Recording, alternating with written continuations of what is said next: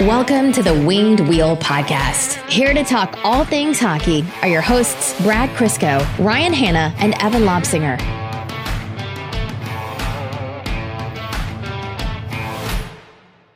I try to really make sure our tone doesn't come off too high and mighty, know it all, because it's very easy when you you know record a podcast to lose sight of the fact that other people are listening and you're not just talking to your buddies.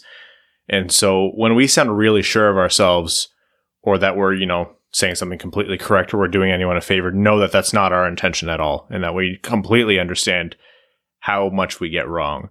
Although I will say we acknowledge and applaud ourselves for the favor we're doing Red Wings fans today because as of right now, Wednesday night, there has not been end of season media availability for the Red Wings, and there has been no news of Jeff Blashill. And I know for a damn fact that the moment I hit publish on this episode in a couple hours, it's all going to come flooding in. This episode will immediately be rendered useless and we'll have to wait until Sunday to, to update the news. So, uh, everyone waiting with bated breath, you're welcome, and we're truly martyrs. I am aware of the limitations of my own intelligence, and there's only two things I'm sure of. I think, therefore I am, and late night bad timing Steve Yzerman news breaks. That's it. Those are the only two things I am absolutely 100% sure of in this life. I I genuinely sometimes wonder if Yzerman is aware of like everyone saying, "Oh, we think the Blashill news is going to come quick. Like this is what we've heard. This is what we this is our opinion on it." And he's like, "All right, fine. I'm in no rush. I'll hold it for another week now, just because I'm going to go on vacation." Came back. Oh yeah, my bad. I think it could even be a thing of, wait, I had to make an announcement. His contract expired. He no longer worked for the team. I didn't feel like I needed to address this. Uh, Steve, what are we going to do with the coach? The coach. Oh yeah, uh, Jeff again. A uh, year. Who cares? See you later. Obviously, that's not how Yzerman operates, but it's sometimes how you feel. I like the um, I like the collective anxiety Red Wings fandom, content creators, media all have because we know that Red Wings news can drop at any hour. It really started with Ken Holland on his way out with the Nyquist trade because uh, that came in 12:30 to 1 a.m. or something somewhere around there, I believe, or maybe even later. And ever since then, we've just been concerned. The Fabbri trade followed the same suit. So uh, my notifications are on, to say the least. Anyhow, uh, this is us. This is the Winged Wheel podcast. Thanks for tuning in. I'm Ryan Hanna. I'm Brad Crisco. And I'm Evan. Evan is currently sitting at about 65% health. Uh, he's fighting his greatest enemy, pollen. Pollen and the sun right now, apparently. Your face. Yeah, you kind of look is... like Geordi from Star Trek. I can't wait to move because this is so annoying. I I'm not comfortable at all. So I'm just gonna be irritated the entire time. But, you know, maybe give it half an hour and I'll be good. If only you had one of these beautiful Winged Wheel podcast bucket hats, Evan. There'd be no sun on your face right now. I don't know about you, Brad, but Ryan's video is so blurry I didn't even couldn't even tell. he looks uh, currently he looks like the lead singer of Wheatus. I would agree. Uh, yeah, for anyone watching on YouTube, we've been messing around with some different hat suppliers because embroidery for our logo is a little bit uh, cumbersome, and we want to make sure that if we're selling hats, they're good hats. So this is a, a bucket hat, a sample bucket hat that we put together. It's not bad. Anyhow, Hockey Talk, let's do it. Winged Wheel Podcast. Today's episode, what we are going to be discussing is uh, some Red Wings news. a couple players uh, from this season are heading overseas uh, and leaving the NHL. Um, there's been a few rumblings in Buffalo. That is an evergreen comment. But this time, seems really bad. We'll talk about that. Um, coaching, the coaching carousel, hockey's own silly season has started uh, in the NHL, so we'll update on some movement, uh, especially relevant to Detroit. And then part one of our Detroit Red Wings season in review. We try to do a recap after every season, same way we do a preview. Um, and this year we're splitting it up into at least a couple parts. So we'll be starting that today. Uh, maybe some playoff predictions and overtime. So Eventually, these episodes will get shorter. I don't know at the time of recording how long this episode will be, but eventually they'll get shorter, but it doesn't seem like it's going to start today.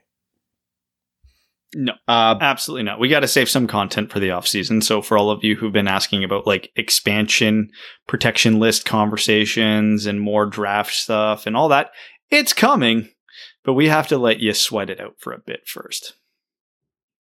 And just before we get into it, I do want to do uh, my requisite sh- requisite shout out to the Jamie Daniels Foundation. It's a children's foundation initiative established in memory of Jamie Daniels and founded by Jamie's father and Red Wings lead announcer Ken Daniels and Jamie's mother Lisa Daniels Goldman. Uh, the foundation strives to end the stigma of substance use disorder and provide support to those struggling with the disease or who are in recovery. Uh, check out jamiedanielsfoundation.org to learn more and donate. You guys did just raise uh, four thousand three hundred seventy-five dollars. So uh, again, amazing from all of you. Okay. Um, the Red Wings, both Christian Djoos and Matthias Brome have signed contracts or uh, reportedly agreed to contracts to play overseas in Switzerland this upcoming season. Um, it was a little bit expected with Djoos because, you know, there'd been rumblings the past little while and some people might have guessed with Brome because his stint in Detroit, um, you know, not awful, but wasn't really, didn't really pan out the way he might have expected. So what does this mean for the Red Wings next year, if anything? Uh, for next year, it means almost nothing because as much as I liked both of them, uh, you know, trademark, they are not needle movers. So it's not the end of the world. It's an extra spot for a young player. I would say if I had any faith that these spots would go to young players, but it, it has to happen eventually. So it's fine. As much as I would have liked to have seen Brome get a lot more ice time than, you know, the Helms of the world and Djoos get a lot more ice time than the Biegas and the Staals of the world this year. It, it is what it is. It's not a big deal. It's, it's a bit of a wasted opportunity because Brome was what he was. He was, you know, a mini Darren Helm, little younger, little faster, all the same problems finishing. Uh, I actually did really like Djoos. There was some potential there. Um, so it's a bit disappointing to see him go. But I mean, the Red Wings have a thousand defensive prospects in their pipeline and infinity cap space, so not a big deal. Yeah, in, your point about Djoos, like he's obviously has his defensive woes, which is a little bit understating it. He's not a defenseman that plays defense well, if at all. Uh, but he did have that offensive value, and I, I think on a different team he could have fit in in a way that was viable. Um, like you said, is it the end of the world that he's leaving? No. And does it make sense? Yeah, because this Detroit team is completely schemed towards defense. So you're crippling the guy's, you know, best asset or best trait and what he can bring to the team. Uh, he's essentially only useful on the power play, which is kind of not what you want from a defenseman. Like if the if you need the entire team to buckle down and play defense to have a chance at winning games, Christian Djoos is not going to be who you want. So yeah, I get it. Would have loved for this to be a situation where he could have fit in because I agree he was fun and it was nice to see that offensive flair from the point. Um, but that's also just not the team that the Red Wings are right now. So missed opportunity. And yeah, agreed on Brome. Yeah, a strong my, start.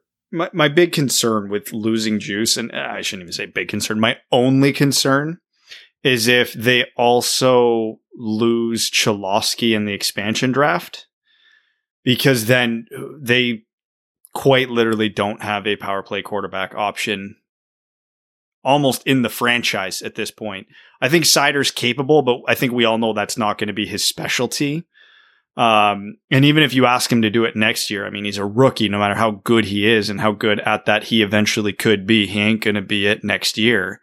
Um, cause Filip Hronek to the naked eye was a train wreck on the power play and the analytics were somehow even worse.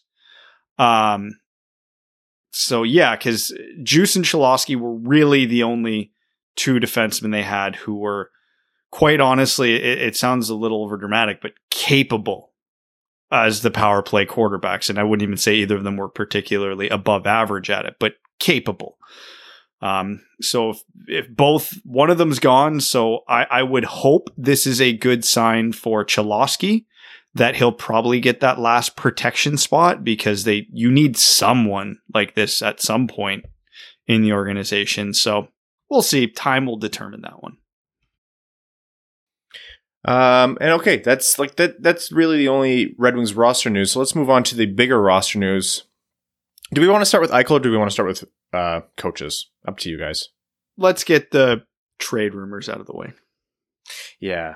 So Jack Eichel pretty strongly hinted that there's a very big disconnect uh, between him and the team in Buffalo. A lot of it has to uh, relate to uh, the injury that he has. He wants a special kind of surgery that's still largely experimental in pro level athletes, and the Sabres are on the um, rehab it with time and you'll be better for next year train.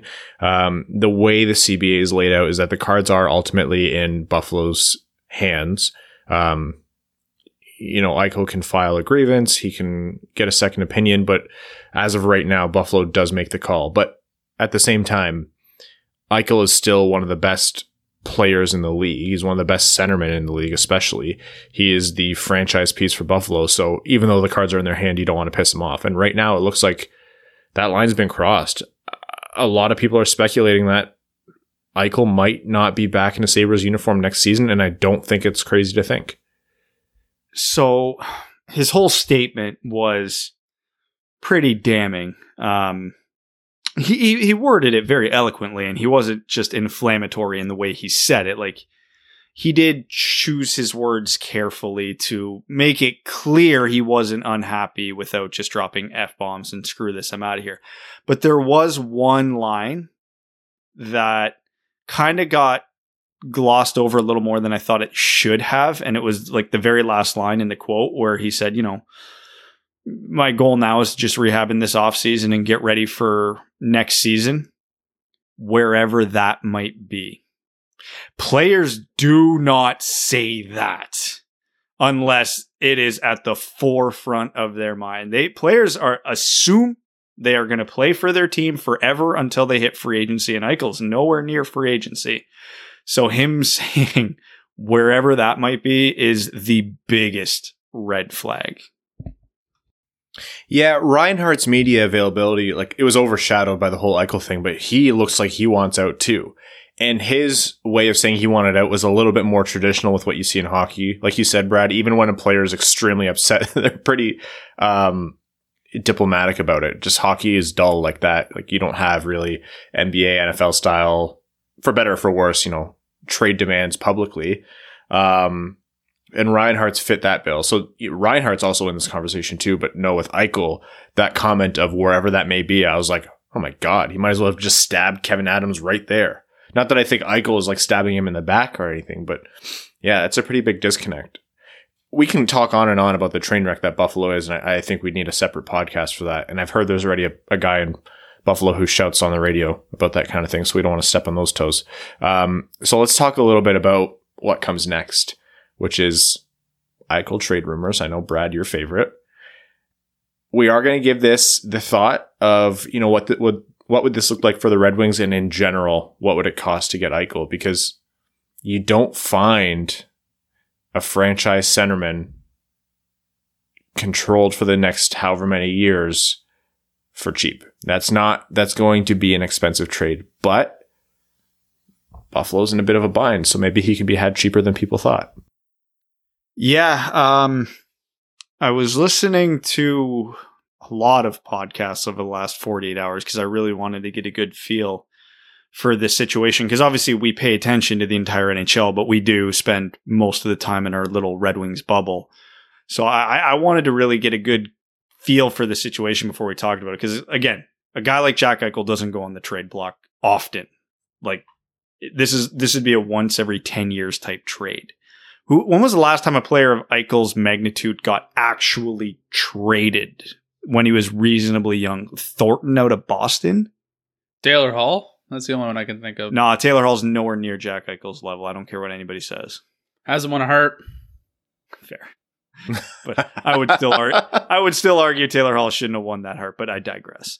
Um, but yeah, so sounds like because of the injury concerns, the lack of production this season, the uh, turmoil in Buffalo and Buffalo not exactly holding all the chips in this situation. They still hold most of them, which is relevant, but, uh, that this might not be as massive as a return as we would thought because I would have thought you're trading for Eichel, you are giving up a star player, a great prospect, and multiple first round picks. Like if I'm Buffalo, that's my ask. So in Red Wings terms, I'm not moving him unless you give me Larkin, Veleno, and two first round picks. Like I'm not I'm not even returning your call unless you leave that in the voicemail. Best I can do is Which- Taro Hirose in a fourth. yeah. Okay, l- hold on. I'm going to put this out there for both of you. Larkin, Veleno, and both 2021 first round picks. Do you do it? No. if the Red Wings were closer to contender contending, I would do it in a heartbeat. But given that most of Eichel's prime would be wasted while this team turns it around, I probably would shy away. And I'm not saying no because of value. I'm saying no simply because of timelines. I don't think Detroit makes a lot of sense for Eichel because he's what 25. So if even if- you're optimistic and you think the Red Wings turn around in two three years, you're really only getting two to three good years out of Eichel. Now, don't get me wrong, two to three good years out of Eichel is one of the best players in the world, but you have to be absolutely certain you're a contender in those two to three years, and the Red Wings cannot say that confidently right now. With Eichel and their prospects continuing to develop the way they look like they are, they very well could be. But that is a hell of a gamble to take. But if the price came in less than that, I'm absolutely taking that gamble a thousand out of a thousand times, and I'm not thinking twice about it. But I don't. I quite honestly though, I think Buffalo's going to get better offers because there are teams who are more interested that have more to give. So I even if Detroit wanted to, I don't see them winning this bidding war.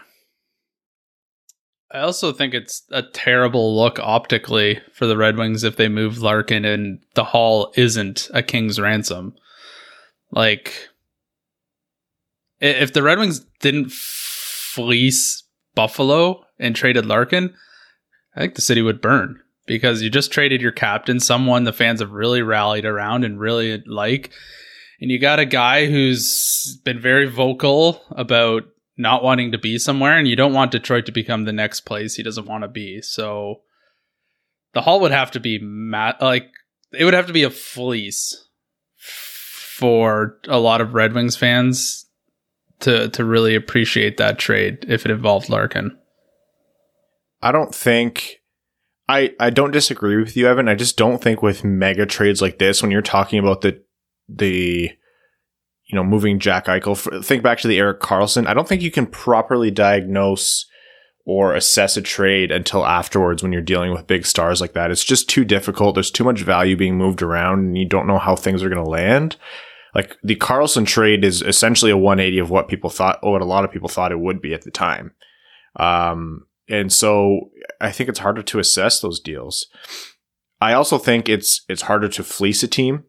And if I'm going to be a little bit sacrilegious, the only circumstance where I think it would be appropriate for Detroit to, you know, don't think twice, trade the captain and the heart and soul of the team is when you're getting a player of Jack Eichel's caliber. I really don't want to understate how good Jack Eichel is. Like, take this year out of the picture. This is one of the best players in the NHL. He's just playing on a terrible team.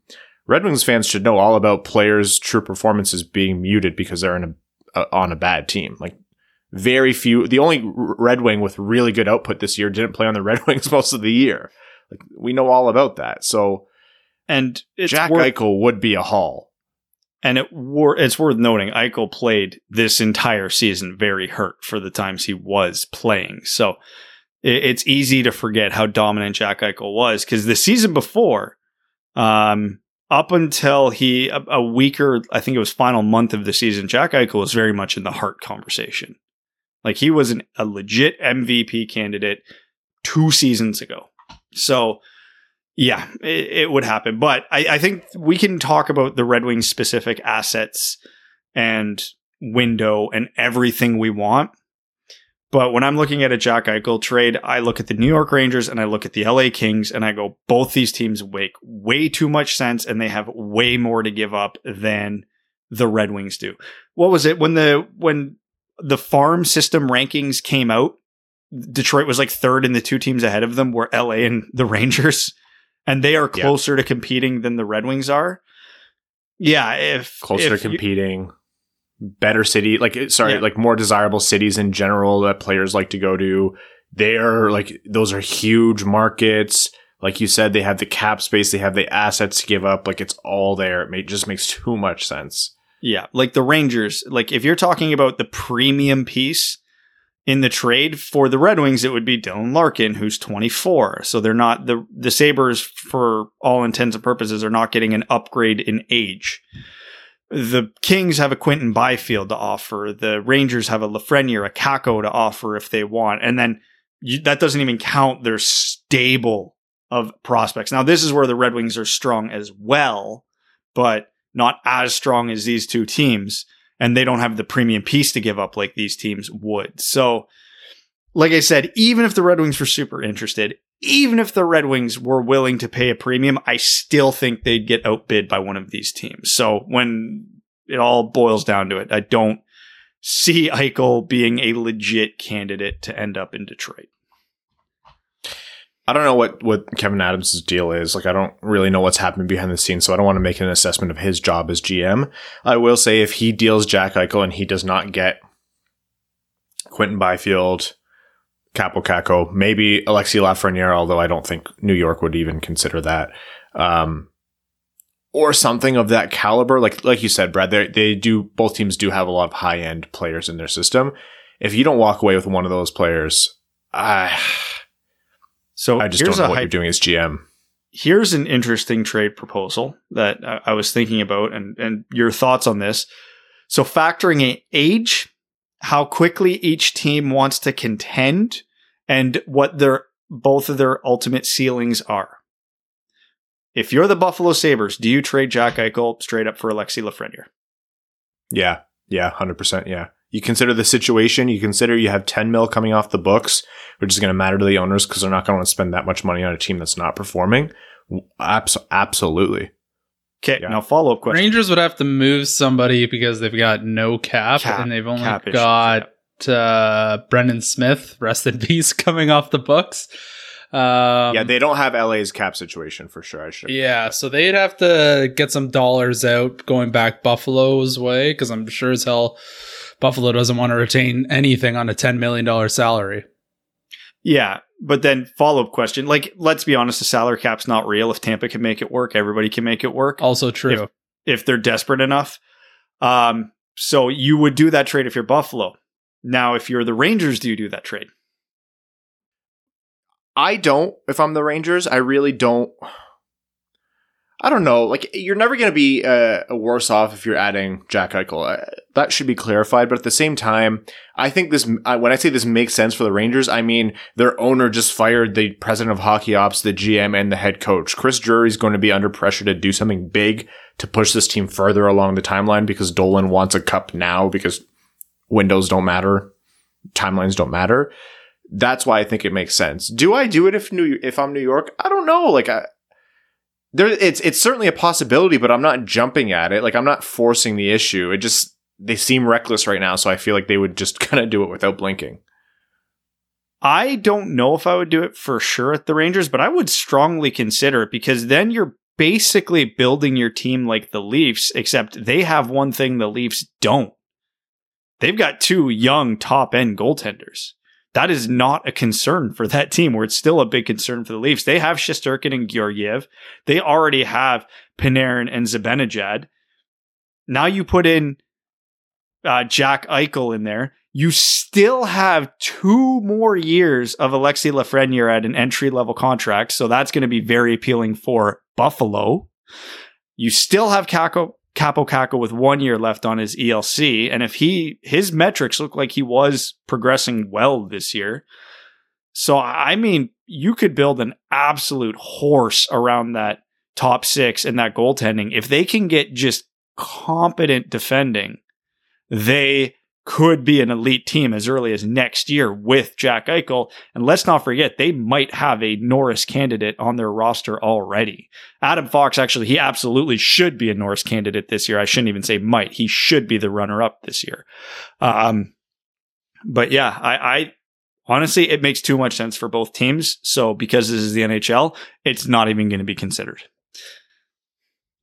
Yeah, it's gonna be something weird. Like Philadelphia is just gonna decide that they, screw that. What whatever that team has to do in terms of rebuilding, they're just gonna do it. He'll go to Minnesota or something.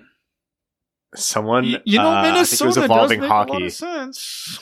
Yeah, that was kind of my dark horse when I was looking at cap friendly. Like, I see, other than the fact that they have no money, but they do have a lot coming off the book this year. Um, there could be some potential there too. But I mean, I guess Jack Eichel, he does not have a no move clause, right? This it kicks in after this upcoming season, so they have a time limit to trade him. Okay. Because if I'm Jack Eichel and they're like, you can go to New York, LA, or Minnesota, I'm definitely going to New York or, or LA.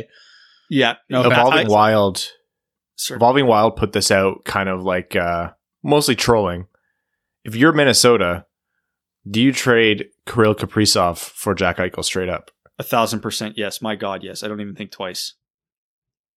A lot of I Minnesota think they fans want really upset. Kirill, I think they want Kirill the Thrill to play with Jack Eichel. I mean, yeah, that's ideal. Uh, they said that, and I was like, I am. I'm almost happy the Red Wings aren't in that window. I don't mean that at all. This is hell. Please, I can't wait till we're good again. But I'm almost happy the Red Wings aren't in that window where we have to consider: Do you trade this who you thought was your franchise player for someone who would definitely would be a franchise player, but for a lot more money, and there is somewhat some uncertainty? Like those are tough decisions. So yeah. Um, yeah, undoubtedly we're going to be bombarded like that gif of the kid being hit with backpacks in the classroom uh, with Eichel trade proposals. So uh, we'll we'll pause the Eichel talk here. We'll see how this progresses. Uh, for what it's worth, Kevyn Adams said in media availability that Eichel has not requested a trade. I don't trust anything at Uh, all. Yeah, Eichel front. did not request the trade. His agent did. Kevyn's like, yeah, I got you there, reporters. Um, let's talk about some other movement around the league in the in terms of coaches. Uh, John Tortorella uh, agreed with the Columbus Blue Jackets, mutually agreed to part ways, which I mean has been coming for some time. It seemed that both parties were that relationship had to run its course, and it it didn't end terribly. Like it didn't all go up a blaze, but it just seemed to be the right timing where Tortorella was like, "Yep, I want out," and um, Kekalainen was like, "Yep, you." you keep benching our best players. Uh, Rick Tocchet in Arizona, same thing. Uh, mutually agreed to part ways, and then the massacre in New York uh, continued with Quinn being fired as head coach. So Dolan wasn't done. He had the presence of mind to wait till the end of the season for the head coach, but not the GM and president of hockey ops. So uh, lots of movement, and of course, no news on Jeff Blashill. Ah, yes. I see where you're a Red Wings fan. the pain never stops. No, it really doesn't. Again, I'm so certain it's going to be Thursday morning where this news is going to come out. Like they're going to announce it with the media availability, but at the time of recording, there's no news. Our, I think all three of our guesses are still that Blashill comes back, though, right? Yes. That is my prediction. yes. I thought Brad just looked at his phone and had some updated information. I know. And it usually is Brad who, like, he's like, and just five minutes ago, Jeff Blashill was elected president of Slovenia, so he can't coach next year. Something, something stupid like that. No, I was sending in a trade pro- proposal um, to Crystal, uh, some of her time and effort in exchange for my water bottle. Hmm. I'd tell her to hold out. She can get more on that.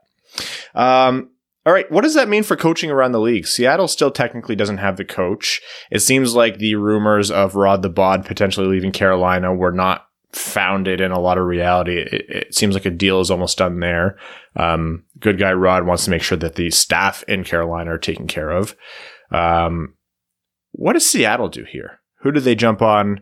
Is it someone who's a free agent right now? Do do they take an assistant? Do they take someone from, you know, the AHL, someone from Europe maybe? Do they, they look in other leagues across North America? Um, and does any of it affect the Red Wings and Blashill? I know the boring answer to that is no, but just wanted your thoughts. So Elliotte Friedman was reporting that Seattle would like uh, experienced coach. They don't want someone new. So I think that rules out the European and the AHL options. So then you have to look around which seasoned NHL coaches are free agents right now. So obviously the first name that comes to mind, because he did it with the last expansion team, is Gerard Gallant. So that would make a lot of sense for Seattle because he's quite literally been there, done that, and he's the only one who can say that in this very unique situation. Um, then you look at Bruce Boudreau, who is still sitting there, and you also have, you know, dare we say John Tortorella?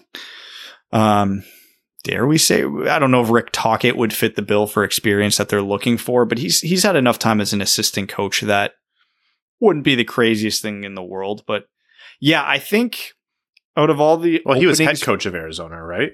He was head coach of Arizona, but he was an assistant coach with uh, Pittsburgh for a while before that. Got it. Got it. Got it. Um, so in, in my opinion, of all the coach, uh, the openings for a coach in the NHL right now, Seattle's the second most appealing.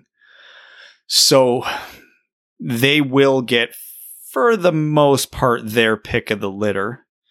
Um, I, I view the Rangers as the best opening just because that's a team on the verge of being very, very good and a cup contender. So if I'm a free agent coach, that's choice number one, despite how crazy the owner is. Um, you give me a Lafreniere, a Kakko, a, a Zibanejad, a Panarin, an Adam Fox, a Shesterkin, I, I'll make something happen. Um, but I think the Rangers and Kraken are going to be looking at two different types of coaches. So I don't know. Um, uh, it, it's a weird, weird year because I think Columbus and Arizona will be competing each other with each other for coaches because I think they're going to want to keep it cheap and maybe are open to the possibility of an ex- inexperienced coach. And the Rangers and Kraken are going to compete with each other because I think they're going to be looking for the, they're going to be willing to pay a little more and they're going to look for a little more experience. I got a uh, tinfoil dark horse pick for this. Um, I'm going to say Paul Maurice. I'm going to say Winnipeg gets bounced in the first round and they haven't won anything under him yet. And they go for a new direction with all the coaches available. And Paul Maurice goes to Seattle. You think? I don't know. I kind of feel like Seattle will want it sorted before then, but maybe yeah, they they wait to see how the playoffs work to see well, when you're bounced in the loose. first round, that's only a week or a week and a half away. That's And just a one- dark horse one. I'm not saying like that's where I'm putting my money, but I could Yeah. potentially understand that. And the two teams we hadn't even mentioned yet are is let's not forget Buffalo and Montreal ha- still have interim head coaches. So given what he's done in Buffalo, I I'm guessing uh, Don Granato is going to stay on as the coach there. He he did an actual pretty good job with them, especially given the circumstances um, after Kruger was relieved. If Montreal gets bounced in the first round, I don't think Ducharme sticks around, so Montreal could be another candidate. Um, I don't know how many French Canadian coaches are available because we know how much that's important to them. Um, so yeah, I don't know. It's there for the coaches that are available and how many spots are open. It feels like there's going to be one or two big names that are going to be uh, left standing at the altar when it's all said and done. Because if Ducharme gets let go in Montreal, let's say Gallant goes to Seattle, Boudreau goes to the Rangers, um, Columbus and Arizona hire some guys out of the AHL. You know, Tortorella could be standing there on the outside looking in. Tocchet could be standing there on the outside looking in. David Quinn. I mean, if if it goes like that, that means Montreal is the only job left open. That's that's two pretty significant coaches just left in the dark. I really wish Brind'Amour would have hit the market. Not because I want bad things to happen in Carolina, but because I know he's going to sign for cheap there, cheaper than what he's worth. But if he, if he went on market, he would be an expensive draw for some team, and they would be crawling over each other for him. And honestly, I would be clamoring for the Red Wings to pick him up too. I absolutely would be too, but I'm not so sure that would happen because uh, the there is the feeling going around the NHL right now, and several big reporters are reporting the same thing that teams are reevaluating how much they pay coaches and executives. Like, are they really worth the amount? Like, depending on the team and the situation, it's easy to say, yeah, of course they are, but if you can get an effective coach like Rod Brind'Amour was making nothing and he might be the best coach in the NHL. So teams are like, we can get bargains and we're all hemorrhaging money right now. So do we want to go pay two, three million a year for, you know, I don't pick a name, John Tortorella, when you can take a chance on a Lane Lambert for 900,000? I I think outside of Seattle and the Rangers, that's probably going to be what any team looking for a coach is going to do. So it's going to be fascinating because we know who the candidates are. We know what the openings are. And I don't have any good guess where any of them are going to land. The only one that I can look at and go, that makes a lot of sense would be Gallant to Seattle, which means it's definitely not going to happen. Um, I'm going to redirect just with one kind of final thought in this coaching business. We've all voiced our opinions on what we would like to happen with Red Wings coaching, and that's kind of evolved a little bit over the year, and, and we'll get into that on part two of the season reviews. We'll talk about coaching, but um, we've also all voiced our opinion on what we think will happen, which is that Blashill will return. I get the sense in general, and, and this is a loose comparison, uh, that the Red Wings in one to two, more likely two years, will be in a similar position to Toronto, where they were when Mike Babcock left Detroit to go to Toronto. I don't equate that completely. I, I think Toronto is to hockey like you're the only way you find that passion beat in sports in North America is when you get into like college football. Like people are manic about hockey in Toronto and the whole legacy and prestige that comes with bringing a cup to Toronto. Like that's, it's not a slight on Detroit or any other team. It's just, that would be the holy grail for anyone who has any kind of affinity towards Toronto and, you know, Canadian guys like Mike Babcock obviously will often have that. But in a couple years, Detroit is going to be primed to have a ton of fantastic young players on their team. Moritz Seider will be on the team by then. Larkin will be more established. Uh, Zadina will be established. Raymond will be playing by then. Like they're going to be well geared and moving in the right direction. They'll likely still have another top pick and a chance at a lottery pick in a couple years. Um, who knows? And the team has a ton of great cap space to work with and an excellent uh, GM whose reputation precedes him honestly, I could see Detroit having the pick of the litter in two years as one of the most desirable places in the NHL to go coach. And that will be the first time in a long time that we would have been able to say that. Is that biased on my end? Yeah, probably, but it's just kind of how I see things. That's the timeline for like turning it around as a desirable destination, so to speak. So here's my only question to that. If the Red Wings are really turning it around in two years, you're not getting rid of whatever coach got you there. So if that's Blashill or someone else, they're not going to if they're happy that you don't screw with happy, you're going to keep that coach around. Um, well, the only re- first year in Toronto, they weren't good though. Remember that. Yeah, but we all knew where they were going. They had Matthews, Marner, Nylander. Like this was not shocking. Toronto was unbelievably desirable, but Toronto was also impatient. Um, there's one thing Detroit is painfully not, and that is impatient. Um, the Rangers are a weird one because I, everybody like David Quinn seemed to be doing an all right job and the team turned around. It's just the owner's crazy. So that, that was a unique situation. We, Chris Ilitch is not James Dolan. So we're not going to have that sudden, oh my God, what the hell just happened?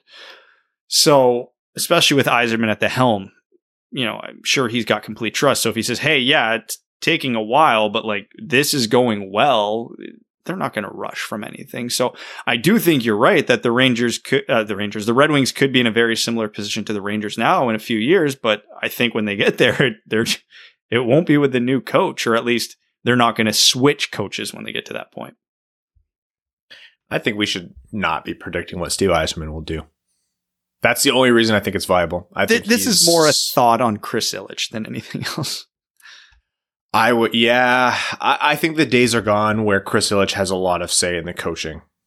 I, I don't see Yzerman coming on board to this with any kind of the same control that the Ilitch uh, family kind of exerted over Holland. And that's not to absolve Holland of the moves he made as GM, but there's no question about the fact that the uh, Ilitches had their thumb on the go for the playoffs button for a long, lot longer than maybe that should have been the case. Um, okay, that's uh, about 40 minutes of pre main topic of the episode talk, which is uh, a testament to what the Red Wings offseason has looked like for the past however many years. Uh, let's start our Red Wings 2020 21 uh, season review process. And today, uh, depending on time, we're going to be starting with defense and goalies.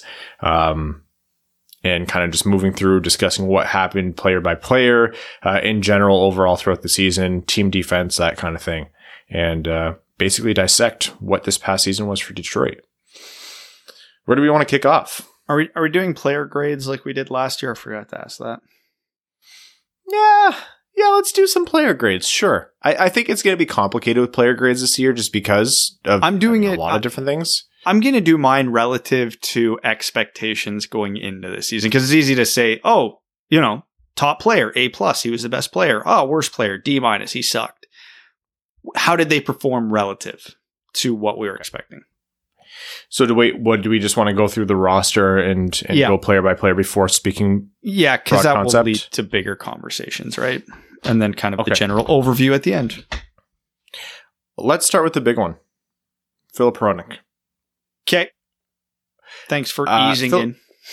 Yeah, Filip Hronek. If if you don't count Vrana, who came into Detroit at, after the trade deadline, uh, Detroit's leading point getter with 26 points. 24 of those were assists. A shocking amount were secondary assists. He had two goals, none of, neither of them on a goalie, both from across the ice uh, on an empty net, which in my mind equally is impressive, but still. Um, but also, Filip Hronek had his woes this year. What are how are these player grades going? Are we like based on our expectations expectations of them coming into the season? What did we expect from them this season, and how did they perform relative to that? Look, I don't know how else to say this besides disappointing. And I know the the counting stats are there for Hronek and he outperformed a lot of the team and and yeah, that's the case. Like I'm not saying he had a complete drop off. He's not all of a sudden a useless player. He's not all of a sudden just, you know, a third pairing defenseman at best. But this was not a good season for him in terms of progression. You want to see a guy like Hronek refine his game and play better. And, and by all rights, there were just attributes that fell off based on last year or his performance that we saw based on his skill set that we know he has. I think a lot of it has to do with utilization and, and Brad, I'm sure you're going to get into like how he was using the power play. So I'll, I'll let you have that one. But, um, uh, there were just big gaps. There was a lot, there were more than a few games with where Hronek did not look like the best defenseman on the ice, to say the least. He did kind of bring it back a little bit in the latter half of the season, but not enough. If I'm giving a letter grade here, I'm giving him a C, at best C plus. I I I want to see more from Hronek as a potential top three defenseman on the Red Wings, and and right now he is that only arbitrarily because there's no one else. Yeah, it's that old Simpsons chant: default, default. Um, I think a C is fair for Hronek. I, I don't think he was put in a, a position to succeed. I don't think he was put in a particularly fair position. He probably still is the best defenseman on this team. I think it's him or Troy Stecher, and there's not much of a conversation for anyone else. Um, should he be a power play quarterback? No, he's terrible at it. Was he asking to go out there? No, it was, Blashill was the one who put him there, and he had to make the best of it. Um, he did the opposite of make the best of it. Um, I, I forget uh, who was it. JFresh put out a player card where it ranks on a percentage scale, zero to hundred percent, how effective a player is at any given thing. And uh, Filip Hronek's power play percentage uh, was eight, which is Yeah, eight out of a hundred bad, um, which is staggering. But again, the eye test could have told us that. We knew it. He ate a ton of big minutes. Um, he was okay defensively. He was okay in the transition game. It was honestly his offensive game that was the disappointment to me because he really did look like his first two seasons, like offensively, there's something there. Not that he's a dynamo, not that he's going to be Erik Karlsson or any of these guys, but like, hey, yeah, 40 points every year, a, a solid contributor, and it didn't happen this year. Like you said, he didn't score a goal for all intents and purposes.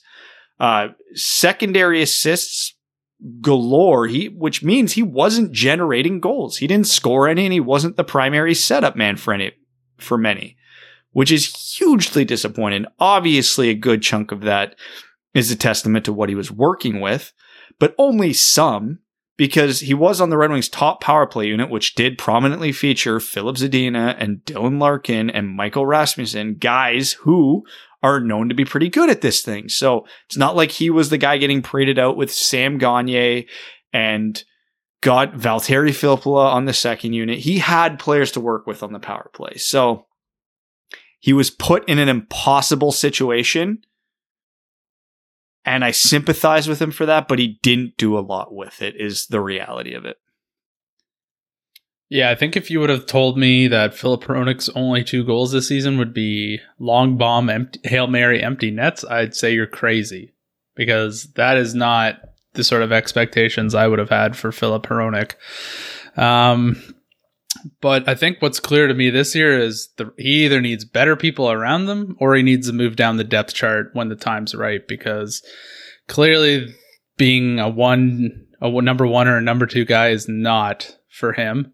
Um, and you know, when his offense wasn't clicking, his defense wasn't great either. So, you know, it, if you just looked at the box score at the end of the year, you'd say, "Oh, Filip Hronek was all right."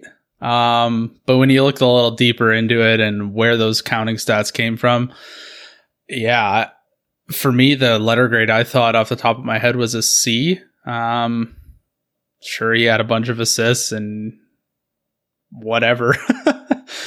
um, but on a night to night basis, I don't think he was very good. Yeah, and like the theme across the entire review is that there are certain players who were bad, and there are certain players who are in a system that does not is not conducive to production for anyone. It's not even it's just not good for them. It's not conducive for any player's production. You're on a team with no offensive talent that's schemed defensively that is going to suck all counting stats dry. And I don't think it's fair to pin like like you've both mentioned it, it's not fair to pin this completely on Hronek, but as this team improves and maybe he's given some help on defense, like if Moritz Seider has a big rookie season, that should take some pressure off Hronek. Um, you would want to see this bounce back. This needs to be a spring and not just a continuous fall. And so if over the next season or season and a half, we do continue to see Hronek play at this level, that's a big concern. But for now, we kind of just have to hope it's chalked up to this is just, uh, he's been a victim of circumstance and down year and, and he really is one of those players who has to come back next year. Um, all right. I, I don't even know what to do. Let maybe let's go with Hronek's partner here, for better or worse, is often Danny DeKeyser, or at least was through some points in the season. Um, how are we evaluating Danny DeKeyser? I'm, I'm going to let one of you open with this one. All right. So the thing working in Danny DeKeyser's favor in these rankings is my expectations for him going into the season were catastrophically low. So the bar was basically on the floor. Uh, that being said, he just barely cleared it. Um, he did look better towards the end of the year. Um, watching him was a fascinating case study in you can see what he's trying to do and for the most part, it's the right thing. His body just doesn't let him do it. Doesn't let him do it quick enough, powerful enough. He he can't body guys off the puck like he used to. His outlet passes always seem to be a split second behind. He seems to lose every race to the puck. It seems like as soon as he gets the puck, if there's any pressure on him, he cannot evade it, and then he quickly runs out of options. He just naturally doesn't have the vision to make plays under pressure. So when he ha- is unable to evade the pressure, he's just screwed. So uh, that's context for saying I understand why Danny DeKeyser was very bad this year. And I absolutely feel terrible for him because for the most part, it's not his fault. But the reality is Danny DeKeyser was very bad this season. Um, I'll give him a C minus just because of the context. If we were just evaluating him as a player, it's it's a D minus to an F. But he did all right with what he could control. Um, and as the season progressed, which is important, he did seem like he was slightly improving again, another player that was put in impossible situations. Like he was put out in three on three overtime. He might be the worst skater on the team. He's the last guy that should have ever been hopping the boards in three on three. And there were some highlight reel plays with him in overtime that were not for good reasons. Um, but again, that's not his fault. He didn't throw himself over the boards. He was told to get his ass out there. Um, so yeah, uh, it's kind of like a, a pity C minus, but it was still bad.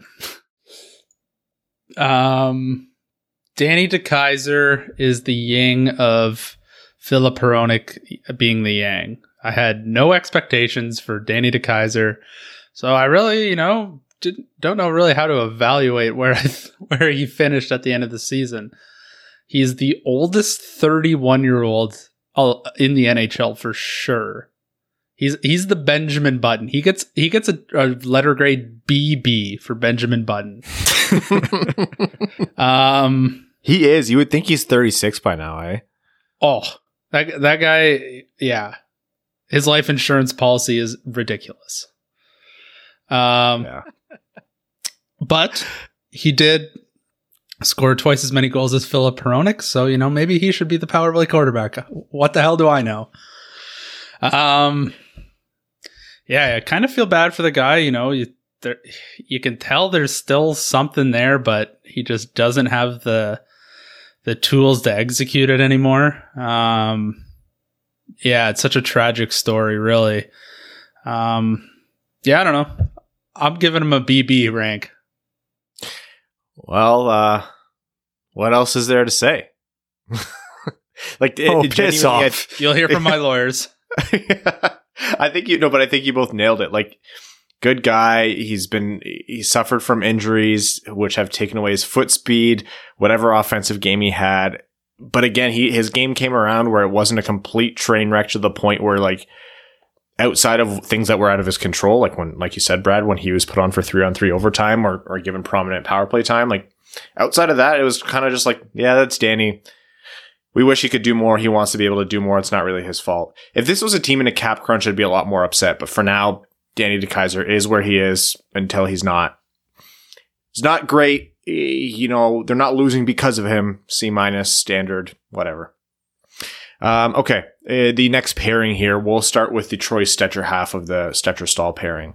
Um, and I know this is going to be a popular one to talk about because I think you're completely right, Brad, in that Troy Stecher is was one of the Red Wings' best defensemen all year with the slight blip at some point when he kind of was injured where he, he had some rough play.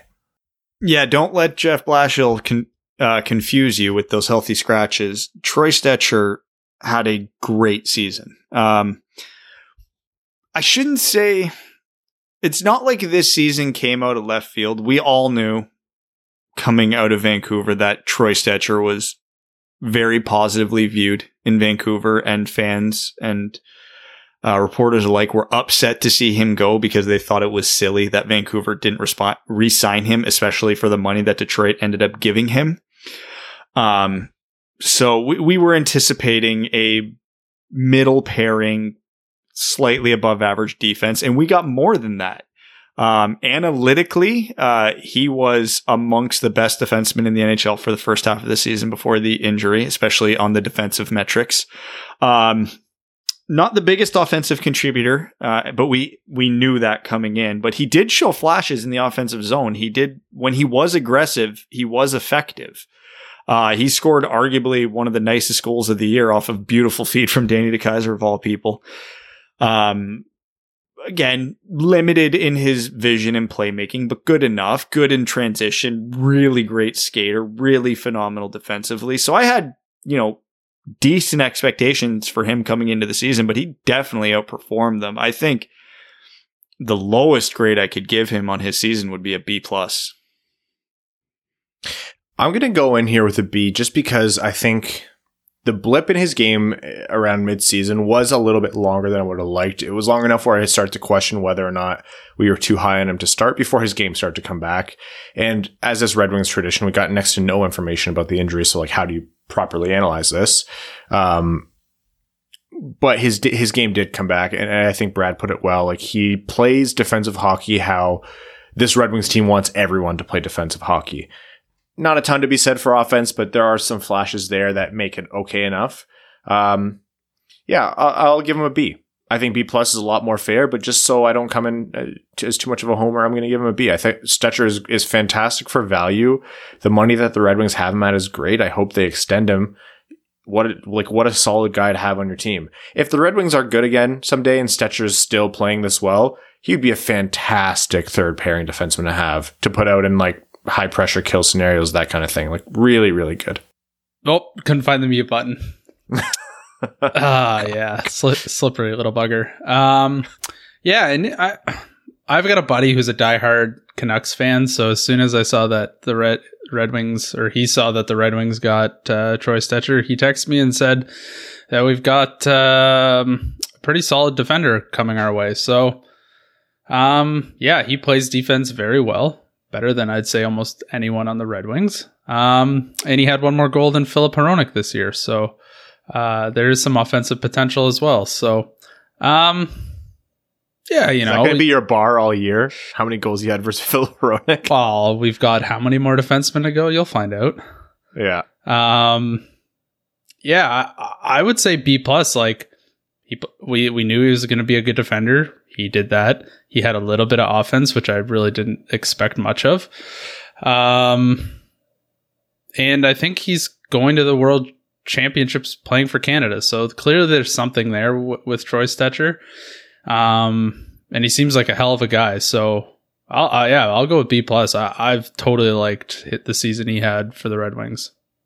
Uh, based on who's going to the World Championship for Canada, Troy Stecher might actually be the captain, and I'm not even saying that to be funny. I haven't looked, but I do have that open. Kevin don't have Ball is going. Who? Yep. Yeah, Yeah, guys are tired this year. They are not going to play more hockey right now. They're resting and doing things that aren't completely locked down because that's what have NHL players have had to have. Oh, and Power's going. No, Anyways, I sweet. And Matty Beniers Uh, is going for the States. And I think one of the best things that Stecher did all season was prop up Marc Staal. Detroit obviously had Marc Staal. They had to take him uh, as part of an exchange where they got the extra second round pick. And part of that agreement to get Staal to waive his no trade or, or no move or whatever it was to come over to Detroit was, hey, you're going to get playing time here. This isn't a team that's too worried about who's playing what minutes. You're a veteran. We know you can eat the minutes. We'll give you a chance here. And that's what he got all year. And Stecher really dragged Marc Staal up into being honestly viable. Good? No, of course not. But at times you're like, hey, Marc Staal. My grade on Marc Staal this year is a generous B minus. Not because I think he's better than players who got a lower grade than him, but because all things considered and where he's at in his career, I think it came in not as horrible as it could have been.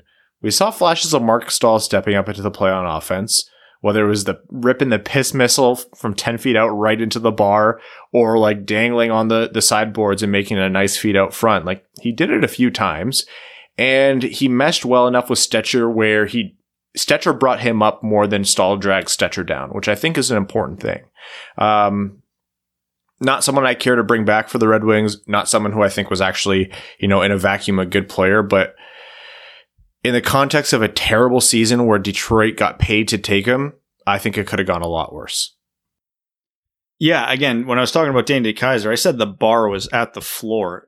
We got a second round pick to take Marc Staal. So that bar was through the floor and somewhere near the gates of hell when he came here. Like my expectations were if he plays, I'm pissed because holy shit. Um, he came in his first like two, three weeks were almost somehow worse than we could have possibly imagined. He, he almost became a parody of how bad he could be. And then a switch flipped. He wasn't an all star, but he was decent to good. Teams were inquiring about him. He was a very real candidate to get traded to a contender because they thought he would help their team. Only reason that didn't happen was his cap hit. Um, he showed more than a few flashes of offense that I was positive he didn't have in his game, which was a very nice surprise. And not that he was some defensive wizard, but he was sound. So again, understanding these rankings are how they performed relative to expectation. I, I'm giving him a B. He was fine. And I was expecting the worst player on the team, and he was far from it. So again, not a good player. Don't want to bring him back, but massively outperformed my expectations. Yeah, like Marc Staal played for one team his entire career and then got traded to the Detroit Red Wings in the midst of a rebuild. I, you know, the guy's making a ridiculous amount of money to play hockey. I can somewhat feel for the guy, you know? Like it, it would be heartbreaking to do that. Um, he doesn't have much game left, but he did score one more goal than Filip Hronek.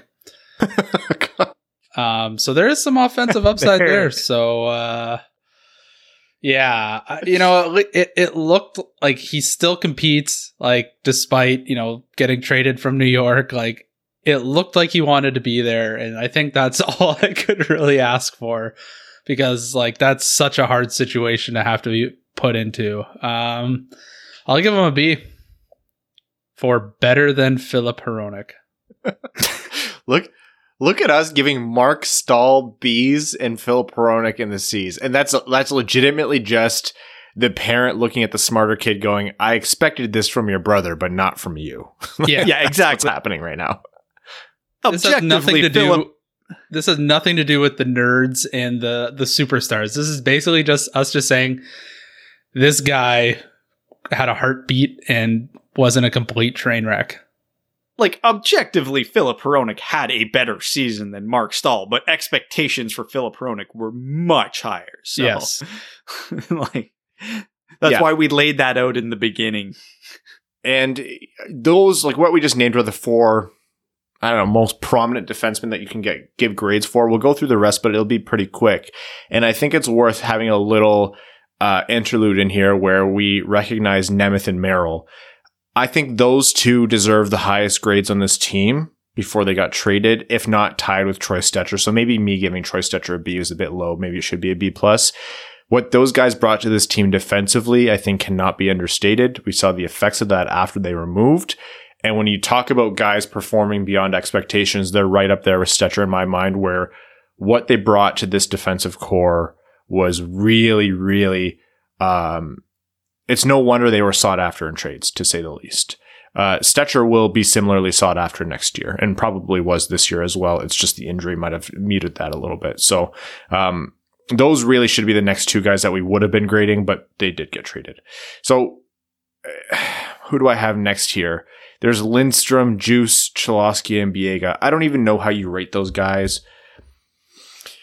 Djoos gets a C because he gave us some fun on offense, but sucked defensively. So Djoos gets a B for breaking that power play drought, and I don't really care about anything else he did all year.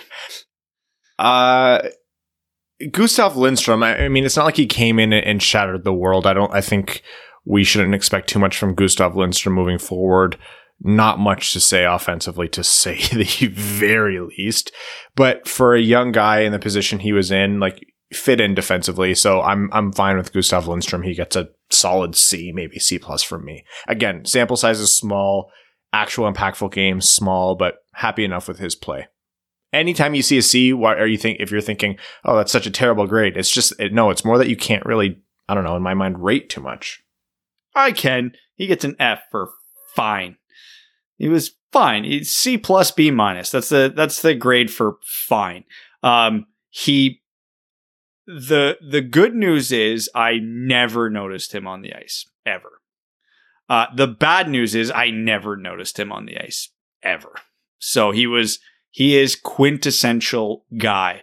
Now compared to half the Red Wings roster, that's a big upgrade. So he he gets the average grade. So I'll say C plus because I want to be a bit of a dick. I feel like we're on repeat right now saying good defensively, no offensive upside insert grade here. Yeah. All right. So I let's know if you have a that then. On. Who's next? Well, I was going to say I don't know before if we before we jump to the next one. Do you have any thought on Djoos Seven? Because I know we skated past him for you. No, I do not. Yeah, that's that's totally okay. Uh, all right, Brad, let's do it. Dennis Cholowski. The one guy we kind of sometimes noticed offensively. Um, the biggest compliment I can actually pay Cholowski uh, for his half of the season where he was up was he looked competent defensively. Not great, never going to win a Norris, never going to be a Troy Stecher, but he didn't look like a complete and utter liability defensively, which he has for most of his career. So he's definitely made strides there, which is good. There were definite flashes uh, in the offensive zone. He had that one where he had the beautiful rush, rang it off the post, and then decided the next game, you know what? That was fun. I'll do it again and scored on it, hitting the post in the exact same spot. It just went in the net that time. Um, his passing was probably the biggest noticeable trait for him. I don't know what it is with this team. And I almost mean this literally. Dennis Cholowski was the only person who would consistently make a pass and hit his teammate on the tape. Like, it's such a basic hockey skill, but Cholowski was the only one who did it properly and consistently. Him and Zadina. That was it. Anybody else, there was a 50 50 chance it was hitting the guy in the boots, if getting to him at all. Um, so that being said, it also made note of him being one of the few defensemen who was able to properly transition the puck out of his own zone when it was on his stick. Um, I'll give him a B minus. He was fine. He, uh, but I like him more than Lindstrom, so he gets a B minus. Lindstrom gets a C plus. Man, I still think Dennis Cholowski's a black hole defensively. I think he's a liability defensively. I think the underlying metrics show that. By average game score, he was Detroit's worst player in terms of average game score. Everybody. Detroit's expected. bad. Don't Detroit's- look at Zadina's. no. Detroit's expected uh, goals against per 65 on five without Dennis Cholowski on the ice was 2.36. Detroit's expected goals against per 65 on five with Dennis Cholowski on the ice shot up to 3.1. I think there is a noticeable difference with him on the ice. Am I willing to draw a hard conclusion on him? No, but at some point in the future, we're going to say there's only so many times we can kick the Dennis Cholowski can down the road. And it's unfortunate because it's not been a fair shake for him. I think we all agree the way that he's been brought up and sent down and developed has not been conducive to his success. Do I still have hope that he could someday become a viable part of this roster? Sure. Um, I'm not at this point putting any chips on the table for that though. He's the only power play capable defenseman we have, so we almost have to keep him around out of necessity. And Dennis Cholowski is my biggest argument for the people who want to keep Blashill around. If he's some sort of defensive wizard, okay, fix him. This is your thing. Not everyone Like- can do everything, though. Not everyone can do everything. I know, I know, I know. But you, you don't get to use that argument for one guy and then throw it at another guy. I'm just saying. So it's fine. He's fine. I'm not, I don't, my expectations of Cholowski versus two years ago are very different now. But I still think he's a serviceable NHLer who can provide the one element of offense that the rest of Detroit's blue line absolutely, unequivocally cannot do. I give Cholowski a C, and I think that's a generous C because I feel bad because he's been given a bad shake. And also props to him for coming in and just playing offense in the NHL whenever he's asked to. So for that, he gets a generous C that I recognize in my mind should likely be lower. I have no opinion one way or the other. um, I don't think we can, in good faith, give Alex Biega a grade. Alex Biega is as quintessential guy as you find. As you He gets find. G for guy. Yeah. And that's the Red Wings defensive core. And it's funny because you talk about all this and you're like, guys, that's a lot of bad grades. This entire team was pretty much asked to only play defense. If you're a defenseman who could play two ways, you you were essentially said told if you were on the Red Wings this year, cover your defense first. We are not scoring goals. We need to keep these games close, be annoying to play against, shut down everything from the opposing team. And, and the Red Wings did that quite a bit um, at the cost of a lot of offense from the blue line, although what existed there in terms of talent wasn't substantial. But still, Detroit did clock in throughout the year as an above average defensive team, and that deserves recognition.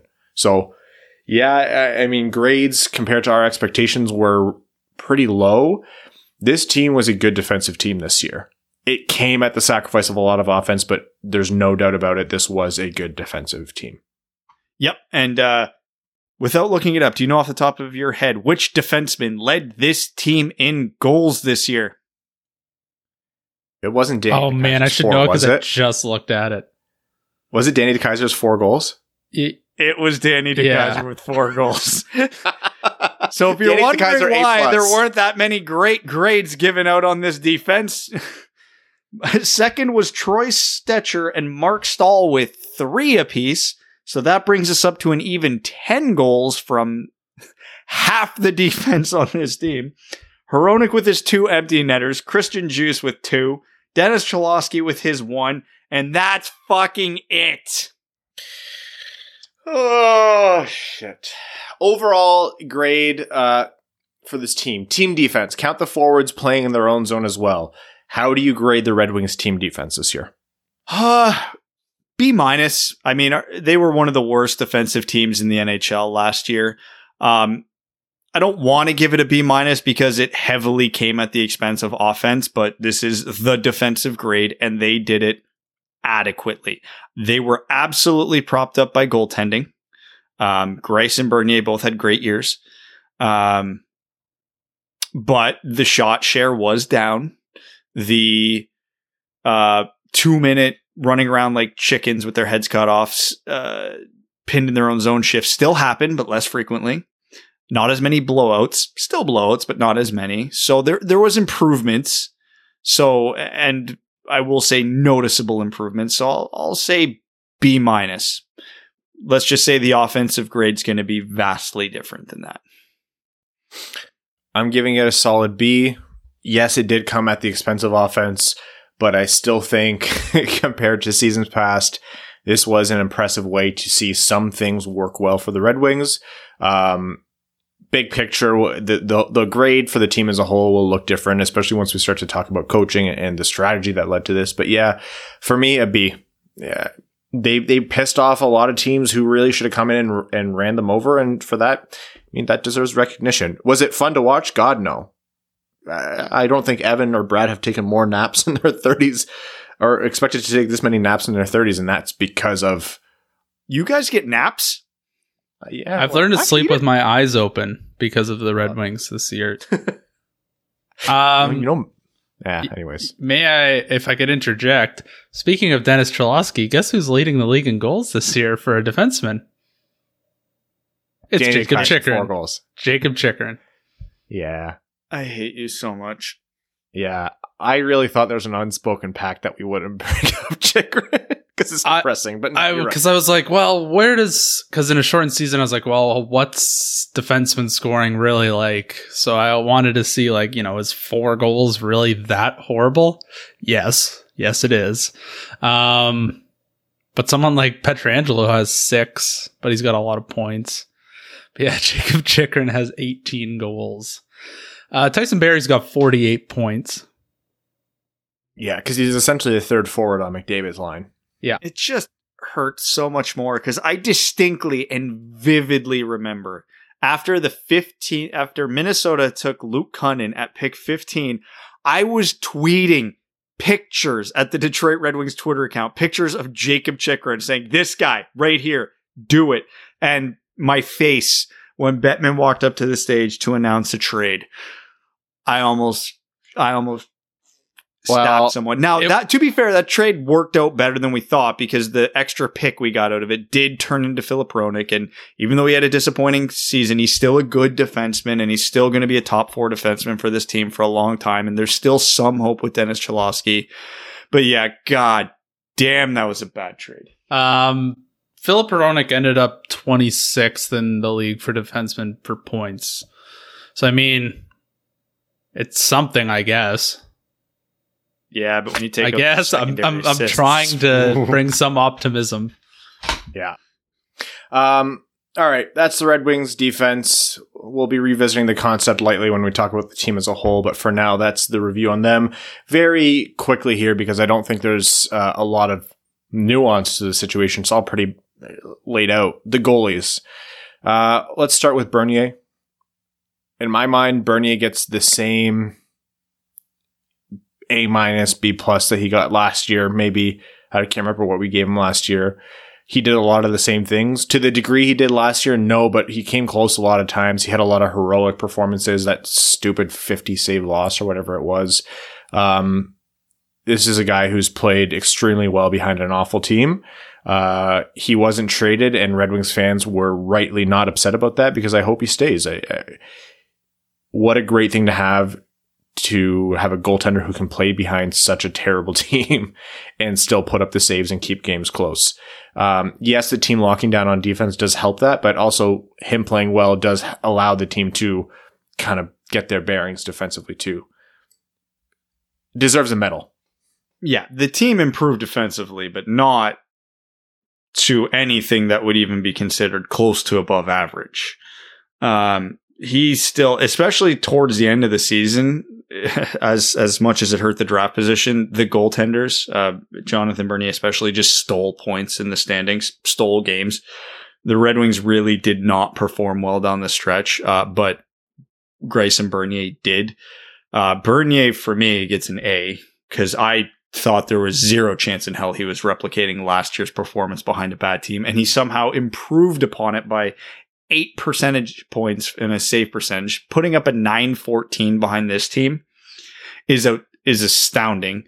And then factoring in that the Red Wings did not give him or Greiss, It was a bigger problem for Greiss, but any goal support. They were the second lowest scoring team in the league. So Bernier did not get the nights where his team had a two, three, four goal lead and all he had to do was just keep them in it. Just don't let the other team come back. No, he was fighting tooth and nail for every save he had to make the entire year. Um, so yeah, for, for me, Bernier gets an A. It was a heroic season.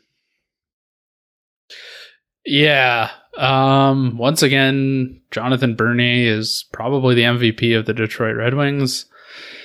One, I will continue to beat the drum that he should get some Vezina votes from somebody because nobody deserves the shell shock that he receives.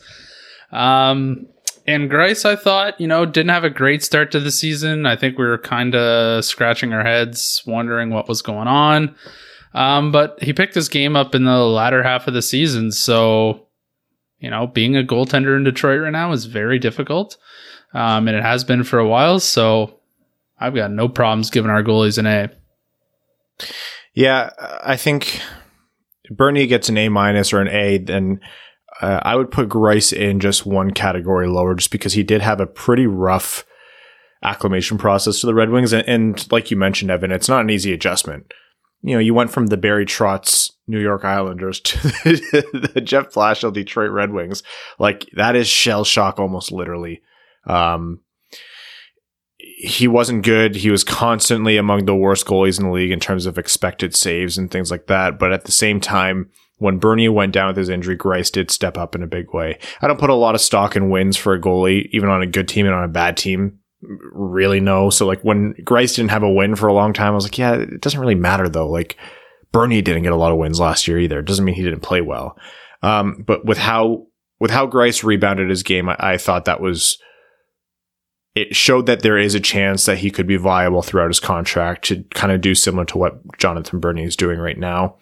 Um, as Detroit figures out their goalie future. If Bernier gets an A minus, uh, Greiss gets a B plus for me. Or if you want to bump that up to an A, then uh, for Bernier, then Greiss gets an A minus. It's worth noting that cumulative, cumulatively across the season, goal saved above expected. Bernier did come up with a positive number there, so 0.9 goal saved above expected, and Greiss, because of his bad start and middle of the season, uh, had a negative uh, 5.7 goals saved above expected uh, cumulatively across the season. So that's that's a stat that that's not doesn't average out. It, it, accumulates over time, so just gives you a picture of the season. So I do think Bernie deserves a higher grade, but yeah, as a whole, I agree, Evan. They get an A. Goalies have been the MVPs of Detroit for the past few years now. And, and you definitely can't factor in wins for goaltending in Detroit because I mean, Greiss had back to back shutouts where he didn't register an ROW in either of those games. He went 1 0 and 1, and that one win wasn't even a regulation or overtime win. So, yeah, it was almost a meme by the end of the season of how little goal support Thomas Greiss did. Uh, his, I give him a B just because the beginning of a season was so unbelievably atrocious. I understand the transition's not easy, but it was bad. Um, so yeah, it's he gets a B, Bernie gets an A. They were easily the strong point of the team this year, though. Okay, Uh, again, as we wrap up the season review, probably next episode, we will be revisiting these as we look at the team as a whole. But for now, that is the Red Wings season in review for defensemen and goalies, uh, player by player. All right, very quickly, guys, uh, let's do some playoff predictions. And if I'm not incorrect here, Evan, you will be sending out the bracket challenge to patrons. Yes, I've already sent it out while we were talking. So check you the message inbox on Patreon. Um, so the link is there. If you have any issues, just let us know. But uh, the playoffs start on Saturday, so I think the picks predictions will be up tomorrow once the playoff positions and seeds are finalized. So Yeah. it's coming up quick. So we didn't give you lots of time because we didn't have a lot of time. So it is what it is. But yeah, check your inbox. Uh, and if you have any questions or issues, just let us know. All right, I'm going to read out the playoff matchups. You guys give your predictions and, and how many games. Uh, in the North Division, Toronto versus Montreal. I'm taking Toronto in six here. Ah, Montreal. Montreal always battles hard, but they are just not a good team. I, I'm. If Toronto gets any goaltending, this series isn't that close. I want it to be close for the entertainment value, and I don't fully trust Toronto's goalie. So as badly as I want to pick Toronto in four or five, I'll I'll go Toronto in six. The only chance Montreal has is Carey Price rises from the ashes or Jake Allen continues to be a, a very good 1B goalie or for some reason Montreal's depth is superior to Toronto. I can't even say that. I can't even sell myself on that. or Toronto's goaltending is an absolute dumpster fire, um, which I'm not betting on. Uh, man, I want to say Montreal so bad because having Toronto burn is one of the greatest pleasures of my life. Um, I'm going to say Toronto in six. Okay. Uh, Edmonton as the two seed versus the three seed Winnipeg Jets. I will go Connor McDavid's Ed- Connor McDavid's Edmonton Oilers in seven here. I think it won't be as easy as people think for Edmonton, but they will pull through. Uh, I actually saw Connor McDavid's stats against Winnipeg this year. Uh, so I'm going Edmonton in five. That's fair. Listen, I already said Winnipeg was getting bounced in the first round, and Paul Maurice was going to be the first coach of the Kraken. So I'm saying Edmonton in three. Um, but if I wasn't supporting my tinfoil theory, I'll say Winnipeg. I I just love their the depth on that team. Uh, I think Paul Maurice is a better coach. I think they've got enough guys that they need to figure out what the hell to do with McDavid. They need to figure out what to do with Draisaitl and then focus on McDavid because there's almost no stopping McDavid, regardless of how much you game plan. So if they can stop one head of the snake, I think they've got a good shot. Um, but man, do I hate betting against those two players. But I'll say I'll say Winnipeg in seven. First one off the board. Okay, in the East Division, uh, Pittsburgh as the one seed against the four seed New York Islanders, who have not been hot of late. I'm very tempted to take Barry Trotz here. And I think I'm going to regret not doing it, but I will go with Pittsburgh here. But I think it'll be a tough series. I'll put this one to seven. Penguins in seven. Ah, the the memories of David Volek come flooding back. Islanders in seven. Man, this one's tough too because I don't want to bet against a, a veteran team with a Sidney Crosby, but betting against a Barry Trotz team that knows how to game plan is that's playing with fire too. Um, recent form is very important, and I don't think the Islanders have been great as of recently. But man, that's going to sound like the worst take in about a week. Um, I'll say Pittsburgh in seven. Momentum in hockey is a myth. You're a myth. Uh, and importantly for Detroit, the two seed Washington Capitals versus the three seed Boston Bruins. Um, both because of bias and because I genuinely think Boston is a obviously a team that can't be discounted. I'm going to go Boston in six here. Ovechkin's been playing injured. God knows what's going on with Evgeny Kuznetsov. They're playing young goalies, and Taylor Hall has been on fuego. Bruins in six. Yeah. Um. Yeah, I don't. I, this one's tough to pick too because Boston has been insane lately, and they were resting guys the other night, so they're going to come in completely fresh and ready to go. Um, and I got some questions about what's going on in Washington right now with some of their personnel and other things. Um, this one's going to be tight. Uh, I'll go. I'll go Boston in six. In the Central Division, uh, Rod the Bod's Carolina Hurricanes against Nashville, who somehow went from deadline center to a playoff team.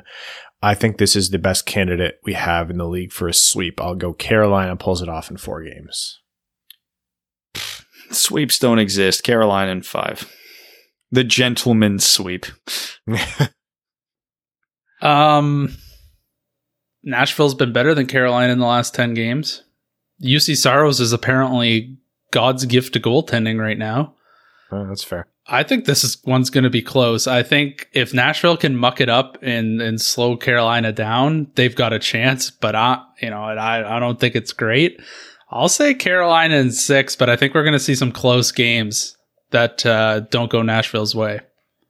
Nashville needs to find some goals. I have no idea where those are going to come from for them, unfortunately. Me neither. And Carolina has great goaltending right now, so good luck. Uh, what should be the best series in hockey, and one that's we've deserved for a long time as fans, the Battle of Florida, the uh, two seed Florida Panthers against the third seed uh, Tampa Bay Lightning, the Cup champs. You consider that Victor Hedman's playing injured, needs surgery after this season, um, and the fact that I really believe in what Florida's kind of come through with this season. I think it'll be a bloodbath and I think it's going to be fun as hell for uh, neutral fans. And I think Florida is going to come through in seven games here. Ekblad still out. Kucherov's coming back. Hedman playing hurt is still elite. Tampa in six. Man, I I love this playoff series out of all of them. The bad blood is tangible, and it's gonna be. I think it's gonna be the best series of the first round, to be honest. And all two thousand Florida Panthers fans will be so fired up because they're winning in six. Uh, and the West Division at the time of recording is not settled yet. Um, Vegas currently holds the one seed. Colorado can technically catch them uh, if they win both of their remaining games, even if uh, Vegas remain, uh, wins their last game. Um, let's say the the standings finish as they are right now: Vegas against St. Louis and Colorado against Minnesota. Uh, Vegas, St. Louis for me, that's Vegas in five. Yeah, I'll agree. Vegas in five. St. Louis uh, has left a lot to be desired this year, and Vegas has been an absolute buzz saw. Vegas is good at every single position, and they are bigger and meaner than St. Louis, who were built to be big and mean. It is going to be Vegas in five. Now, if it does end up being Colorado, actually, you know, whoever's playing Minnesota, Colorado in five over Minnesota? No, uh, St. Louis. It, if oh, it's conditional of if the positions flip. If you take the Colorado Minnesota series as it stands now, I I think Colorado's a cup favorite, and I still think there's a chance they get upset here. I'll go yeah, Colorado in seven. That, but Minnesota's that team. Every time they get into the playoffs, which isn't always a thing, but when they get in there, they always seem to do damage. It makes no goddamn sense because every year they are the definition of mediocre. Then they'll come in and they'll beat a team and they'll make a run to the conference finals before they get thwarted by JS Giguere or Nino Niederreiter when he was still there. But I think he actually had a game seven overtime winner against Colorado not all that long ago. Minnesota always just seems like that team that makes it happen. Then I remember Colorado's roster, Colorado in six. Yeah, it's kind of crazy. Minnesota only scored eight less goals than Colorado this year. So, but I mean, I don't know how many games each of them have remaining. They both have two games remaining, so we'll count that as what it is. So it's they're not that far off, but yeah, Colorado's roster is just deeper, better. It will take a miracle or the wheels completely fall off of Colorado. I'm going to say Colorado in six. All right. That was our NHL uh, series predictions to start just because we were kind of forced to by the hockey schedule this year. Um, we're going to jump into overtime. I know this episode's run kind of long, so we're going to go through these pretty quickly. Uh, overtime on this midweek episode of the Winged Wheel podcast is brought to you by our Patreon supporter supporters. We have more than one, I promise. Um, they are the reason this show happens. They're the reasons we're able to do the things we do, and they are substantially better people than any of us three talking to you right now. We're going to start with Arjun Shankar, who says, You know, it's a crazy fact to think about. Eventually, Steve Yzerman will be responsible for more Stanley Cups than Scotty Bowman. I love both the optimism and the like legacy tone to that comment. I just love uh, factual statements. Yeah. Alex Zucco uh, mentions that he has a preemptive follow up to the fact uh, that we probably co- already covered the Eichel news.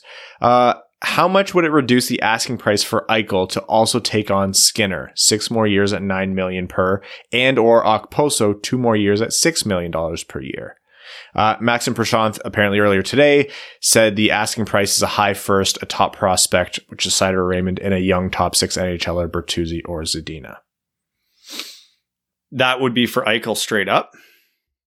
I I don't know if I'm interpreting the comment right, so I don't want to put words in Max and Prashanth's mouths, but I think that's with the reduced asking price. Or no, I, I, might be wrong. Anyways, what's the reduced asking price with one or both of Skinner Okposo coming with uh, Eichel? Okposo's helps, but he doesn't have that much term left, so it, it maybe takes out the extra prospect, but it's still a very high asking price. Taking on Skinner's atrocity of a contract, uh, that bumps the price down significantly. You're still giving up probably a premium asset, maybe two, but that would probably be it with Skinner on there. What about Larkin? This year's Red Wings first, not the Washington first and two seconds for Eichel and Skinner. Is that enough? I think that's too much. I think Skinner's contract is that big of a hit. I think if you flipped the first round picks and it was Washington's, that's probably in the range. I I don't think Buffalo look at look at what's left on Skinner's contract, man. It's bad. That's like a uh, top three worst contract in the league.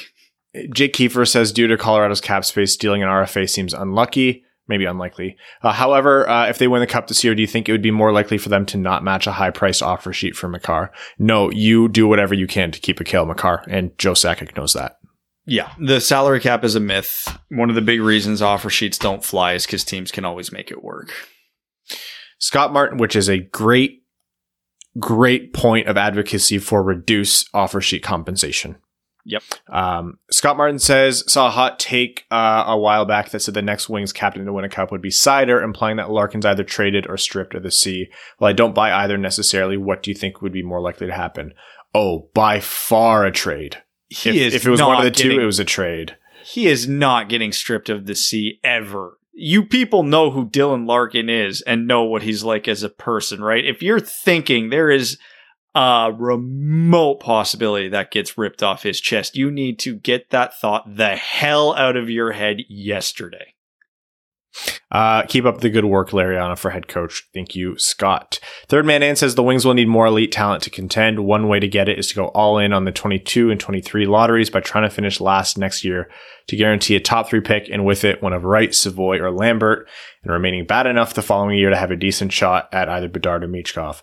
What moves would be necessary to make that happen, considering they'll probably be adding Seider next year and Buffalo's going to Buffalo? Um, what moves need to happen is you don't bring in any free agents that help. You trade Tyler Bertuzzi and you get rid of one of your good goalies and replace them with Calvin Pickard or someone who's really bad. Which isn't going to happen. So the more realistic scenario is you add one or two pretty insignificant depth free agents to plug the few holes Detroit has in their roster for next year and let a bunch of the rookies uh, take turns filling in those slots, which is actually probably the most likely course of action because when you actually look at the Red Wings depth chart with some health, there's not going to be a lot of turnover next year. So what you've seen towards the end of this year is going to be pretty damn close to what you're going to see at the beginning of next year. Or I should say at the beginning of this year, not the end, when everybody was hurt. Uh, Ghost of Podcast passes. What overall grade would you give to your pod? And then asks about other pods. I don't think it's fair for us to grade other pods. Um, what grade would we give ourselves though? Uh, we get a six. They all get a nine. oh, that's strangely sexual. Are you specific? are you specifically thinking about art while you say that? Oh, I got a few names come to the top of my head, man. Uh, Evan, you're the only one allowed to give this pod a rating, a, a letter grade rating. What do you give us? I don't even know where to start. A, B, Shut up, Brad. I'm using a numeric system. Uh, Um, One, two. It's out of a thousand, so continue. Keep going. Okay, all right, we're moving on. three, four. Moritz Seider, Spider Man 2 says, Is the Red Wings' best path forward to dress all their best young talent for developmental purposes while also dressing a shitty goalie for tank purposes? Funny enough, yeah. As we just mentioned the past couple minutes, yes. Sean Chavarella says, Hey guys, do you see a possibility where the Wings are not the t- uh, are not the team that trades for Eichel, but instead they're a third team in order to help the other team eat the cost? I was actually thinking that earlier, and I think it's a very big possibility. Ah, it's a lot of term left on Eichel's contract. I don't know if they'd want to eat like a mil and a half and two mil for fi- what is it, five years? Mm, let's, let's see what comes back, though. Let's see what That, it would back. have to be a way better asset than any team would be willing to give up. Uh, CNOD says uh, PSA, all games on NHL.com are free until the end of the season. Can't speak if that's for everyone, but at least for the Americans. Question It sounds like Blash will be extended. Do you see an increased offensive mindset moving forward? He'll have more skill in the team next year, and we can't expect players to regress in points again. We're not going to see him become an offensive coach, but I will say I do think he will allow, you know, if Raymond plays, a little bit more freedom for Zadina as well if Bertuzzi's healthy. Vrana, we saw, was allowed to do Vrana things. It's not going to be an offensive scheme. It's not going to be offensive systems.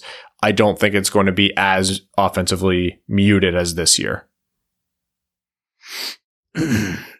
Brad I disagrees. appreciate your optimism. Brad's Ouija board says if you guys could sign one UFA defenseman to pair strictly with Seider for his rookie season, who do you guys think would be a perfect fit next to him? Who are the UFA defensemen? Uh, I don't even need to look to know my answer, just for the fun, the memes, and actually for the mentorship. Zdeno Chara. Oh, that'd be so good. That would be so good. Also, it'd be so nice to not have to fear Zdeno Chara killing one of your players when he's on your team. Uh, unmentionably nasty hot dog water says I'm more positive about this season as a Red Wings fan. We've had bad moments, but a lot of fun ones. I'm conflicted since I love the Caps, but should I root for them to lose so the Wings get someone better? Yeah, yeah. I'm sorry, but that's a pick. That's a difference of like ten draft spots. You have to root for them to lose. Well, it depends. If Washington gets bounced in the second round, it's a difference of like three, four spots, and I really don't like the Bruins. I, I really don't want good things to happen to them. Uh, Duncan Cooper is asking how we'd rank the uh, Red Wings scouting department to, to the rest of the league. Any under the radar guys you see Yzerman bringing in to potentially round it out, or do you think he'll stand pat? Thanks for an awesome season. I live out on the West Coast, so I'm not able to catch many games. When I do, it's all Ken and Paul. Uh, great pair, by the way, Ken Kal and Paul Woods. Thanks for keeping me plugged into our wings. Looking forward to all of your content this offseason. Um, I wish this I group knew has the a- scouts well enough to give a good answer here, but I don't. it- this group gets a blank slate. They really are in their infancy still in terms of being under the Yzerman Draper regime, for lack of a better word. Um, Early returns look good and Yeah. well above average, but uh, the ten years prior w- would the Red Wings would have ranked near the bottom of the league. Evans Bingo Cart says, "What combination of first round picks would you prefer for the Wings? Wallstedt, Lambos, or Hughes, Cossa, and why? Thanks for everything, boys. Hope you can get your vaccines soon. Uh I'll go. I'll go Hughes, Cossa. Yeah. Yeah, and I think that's Red Wings- Yeah. Yeah, yeah. There's a big, com- bigger conversation that I'm sure we'll have at some point in the summer about even if Wallstedt pans out, why that's not necessarily a good thing. Um, And Hughes' ceiling is way higher than Lambos's, at least right now. And that's a pretty big hole for Detroit still on that left side. So I, would rather get the heavy premium upgrade there. And that's not even factoring in. Uh, I don't think Cossa is going to be as good as Wallstedt, but if you look at Cossa's raw tools and size and athleticism, there is a reality where he could be better than Wallstedt. Not betting on it, but it's not the craziest thought in the world. Logan Couture's broken ankle says in interviews, uh, Yzerman mentioned Mantha's age as a driving factor in the trade.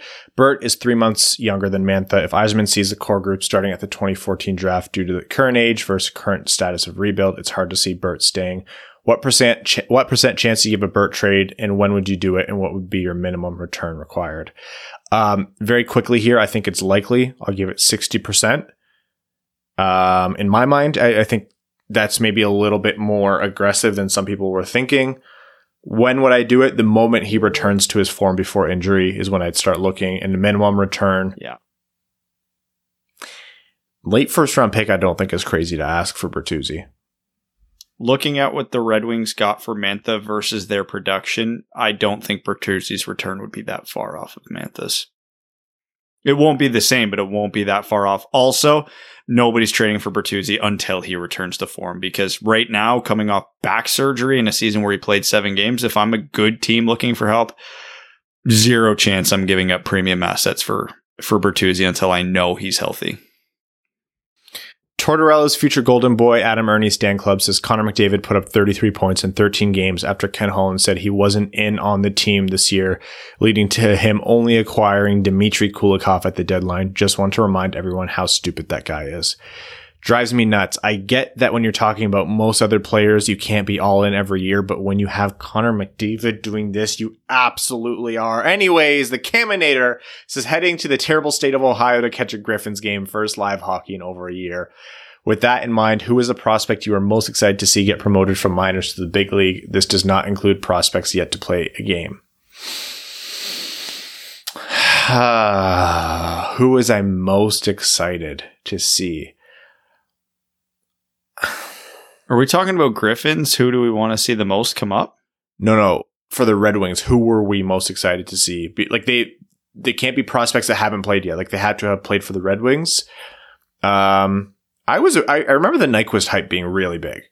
The Nyquist hype. Yeah.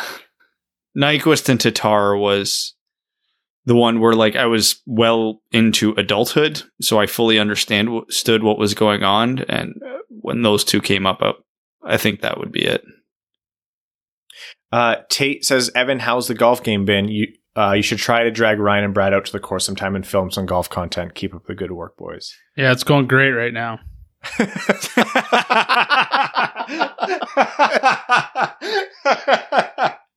His face. I've never seen such a genuine look of contempt from Evan on this podcast. We live in the stupidest place on earth. Uh, yeah, we, uh, Ontario is in a full on aggressive shutdown, which means even the outdoor things like golf are closed. Uh, for when things do open back up, we've actually talked a lot about Evan bringing us out and us filming it. So hopefully we can get to do that this, this off season. Who knows? Uh, who knows? I mean, Andrew Williams says, considering we still don't know what's going on with Blashill, do you think if he were being extended or let go, we'd know by now? No, I think this is just the Red Wings being the Red Wings. Um, unlikely, but if Yzerman is planning on re-signing him or reassigning him to a different place in the organization, if that's the case, what's the best place for him to be? Thanks for the content, boys. Hopefully we can get to the home opener this year and have ourselves a time like the before times. I don't think it's likely. Grand that Rapids. doesn't often. Maybe temporarily until Blashill found something else. And I do think even if post Red Wings days, Blashill will find something else. Yeah, and let's be honest, reassignments for coaches don't happen. Uh, Stay Fresh Cheesebag says, Hey there, fellas. Thanks for great coverage all year. It's definitely uh, assuaged the COVID cabin fever.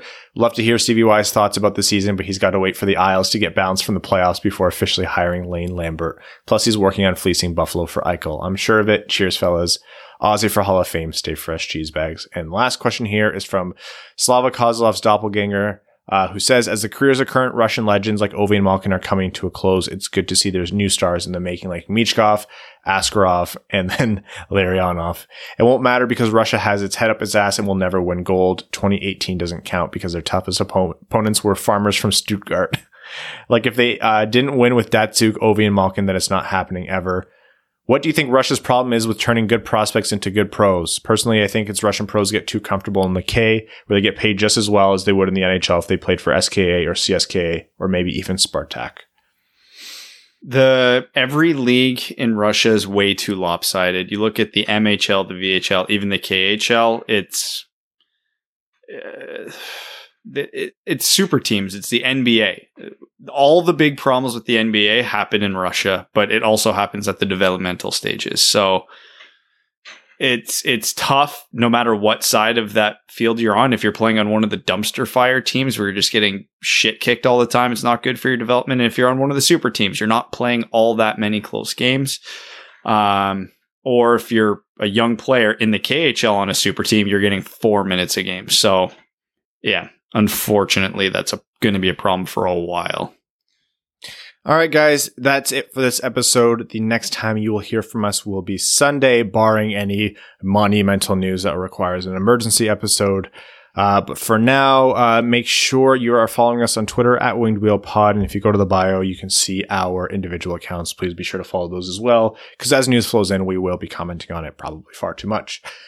We'd like to thank all of our listeners for this podcast. Um, the support you guys show is amazing. The patrons, again, really couldn't do it without you. The name level sponsors from Patreon, Arjun Shankar, Yves Bartel on behalf of the Sarah Garand Foundation, Brett Bailey, Terry, driver of Evans Furkwagon, Taylor Tagel, Brandon M, Citizen High Five, Craig Gibble, Craig Kibble, Greach, Hana Lee, Hassam Al Qassem, Jacob Turner, Jake Kiefer, Jeremiah Dobo, Joe Santangelo, Kalen Wood, Cody Stark, Kyle Hashman, Kyle McClure, Matt McKay, Matthew M. Rice, R.A., Ryan Hubbard, Scott Martin, uh, unmentionably nasty hot dog water, Zach Spring, Andrew Bohan, Sam Bankson, Adam, I wish I could finish like Ernie, another former junior goalie turned golfer, Antonio Gracias, Connor Layton, and Evans bingo card, Jeremy Brocker, John Evans, Joseph Minama, Josh Yelton, Kevin McCracken, Quaz, Matt Keeler, old fashioned ass licking, as good as it gets, Stan Olson, Stay Fresh, Stay Fresh Cheese Bags,